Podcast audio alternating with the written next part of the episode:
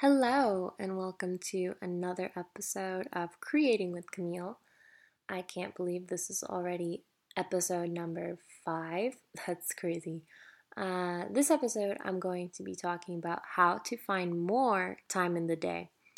Bear with me. I know what you're all thinking. That's impossible. Well, not really. Um, because what we have to understand is that we all have 24 hours in a day. This is kind of the great equalizer um, so when you think about it, Oprah Winfrey, Elon Musk, Agatha Christie, Albert Einstein, Walt Disney, and more all had 24 hours in a day. They all have 24 hours in a day, uh, as they're all still presently leaving their mark on history. And with their 24 hours a day, they were able to make ostensibly greatness. I'm not saying you have to be the next Oprah Winfrey or Albert Einstein, but you have to start thinking a little bit more big picture on how to find that time.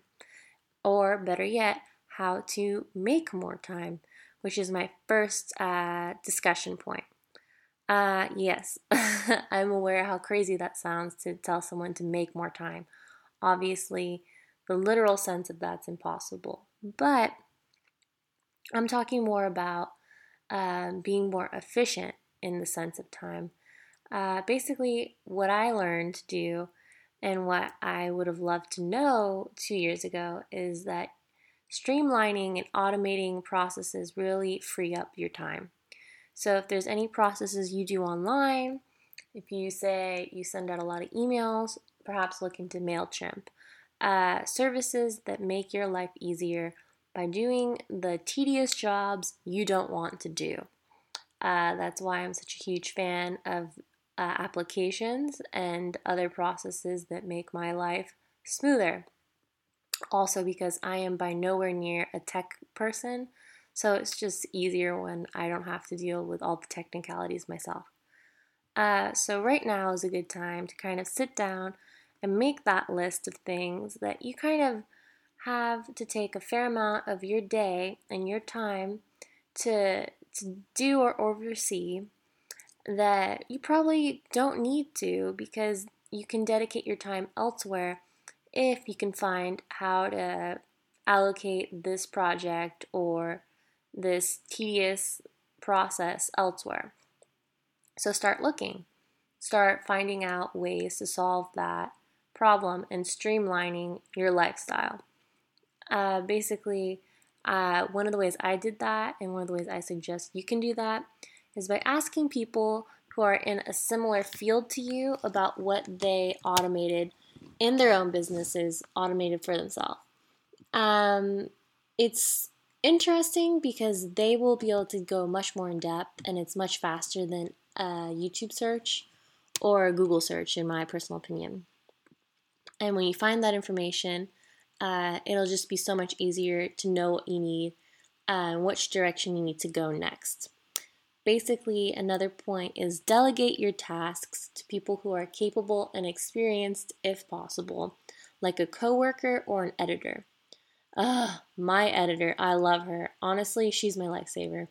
Uh, she's one of my dearest confidants now and forever, and she really helps me rework my books and novels by helping me to see my horrible, horrible mistakes that honestly I've become blind to after sitting hours at a computer poring over these documents.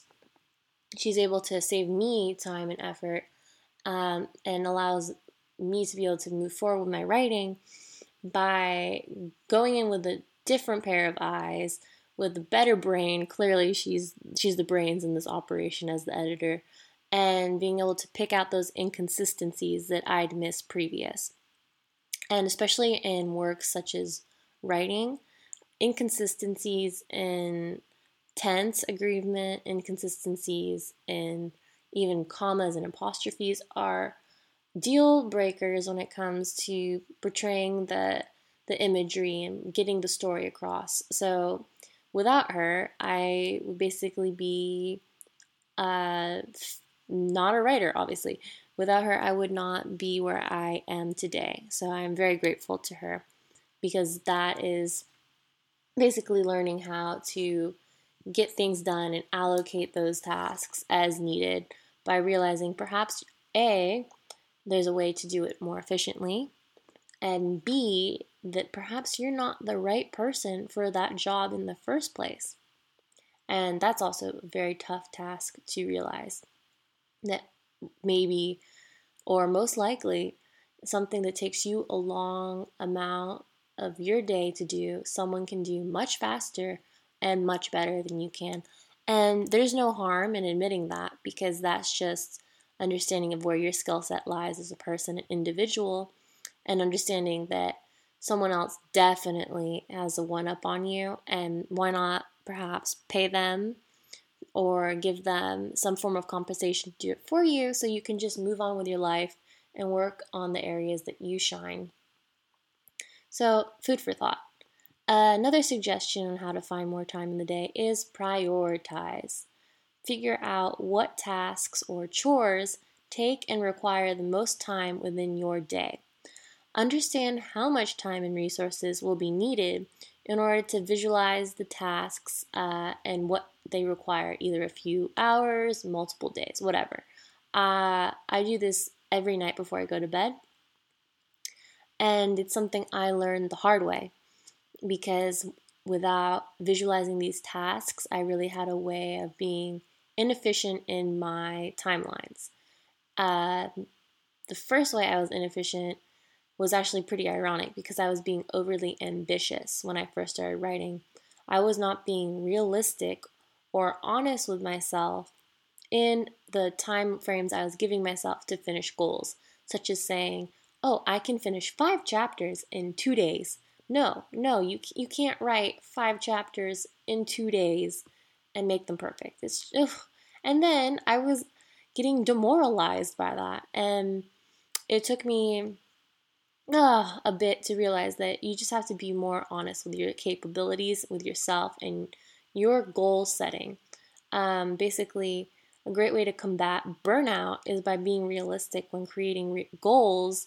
And you don't have to feel bad about adjusting the goals because where you start is definitely not the middle of the time and it's definitely not the end.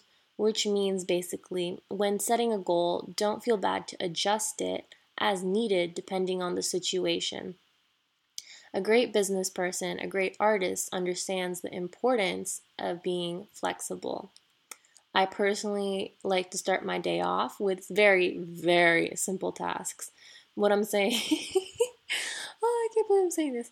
Uh, my simple task of the day is barely getting out of bed and checking my emails and answering all of them and this kind of starts off my morning, at least in order to give me a false sense of confidence and accomplishment, and letting me know, at least before I even get out of bed, I have checked one box off my to do list, and I feel more confident about handling the day to come. Uh, kind of by boosting my confidence in the easiest way possible, which is setting up an easy target for your your basically you to knock down later. And it's a great mental boost when you need to have a long day ahead of you, uh, just to know you've done something already. Another suggestion I have is take time to reset. Um, I like to reset by taking a few minutes out of the day to work on my uh, basically my physical health.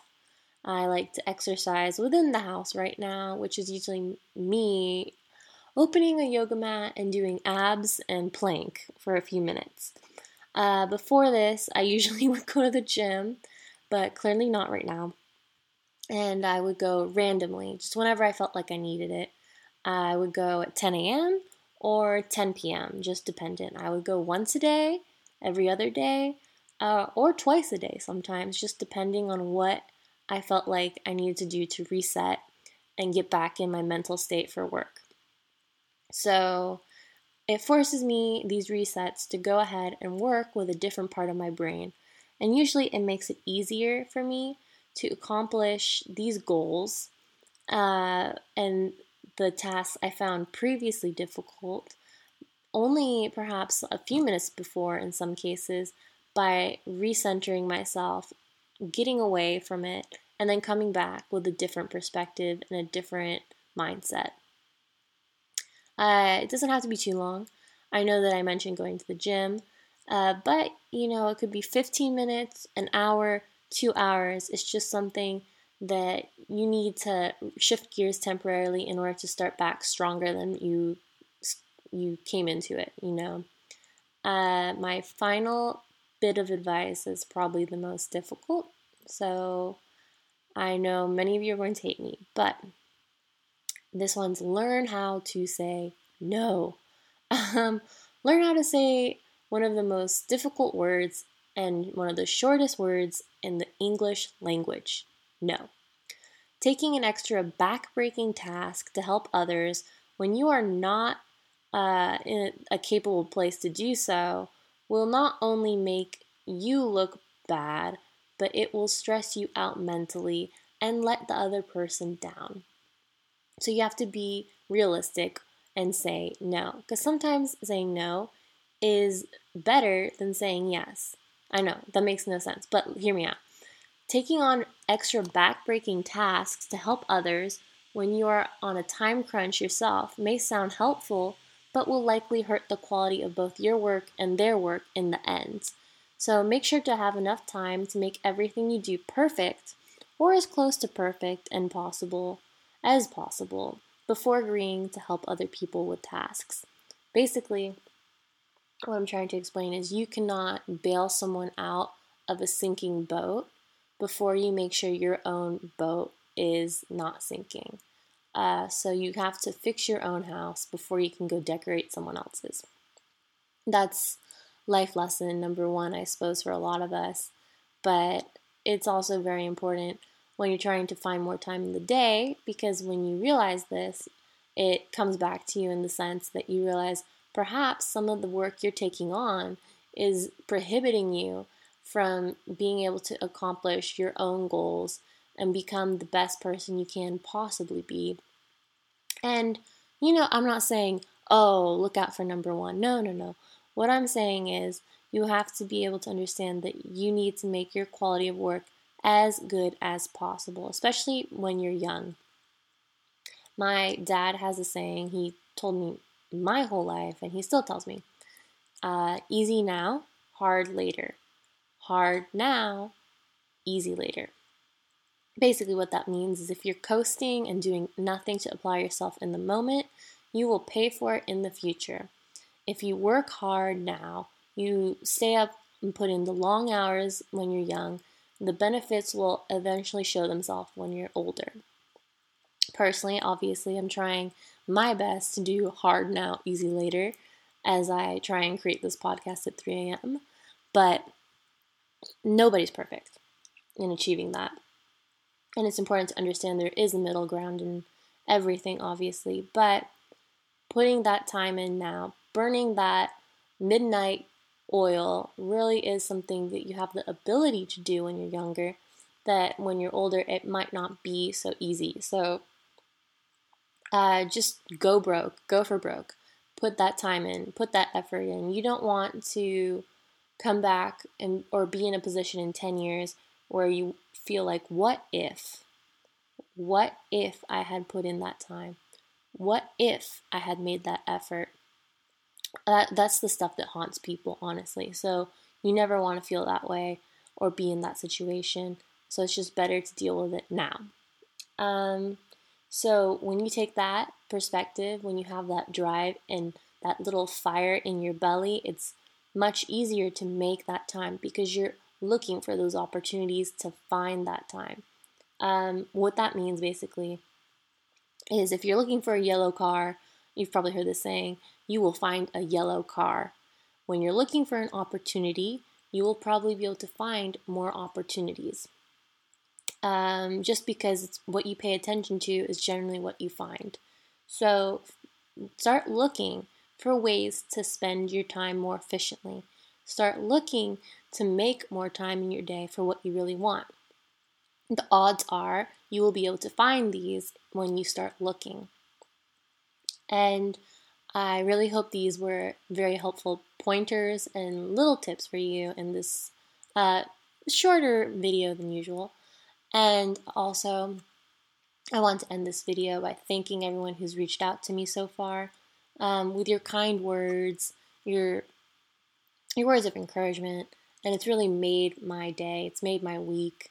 I'm so happy that so many of you are finding these podcasts useful and helpful to you, and it's really made me feel amazing. So I give you the most heartfelt thank you that I can, and I am imaginary hugging you right now from wherever you guys are in the world. So thank you.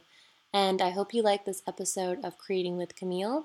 And if you did, feel free to look forward to the next episode and have a great night, guys. Thank you. Bye.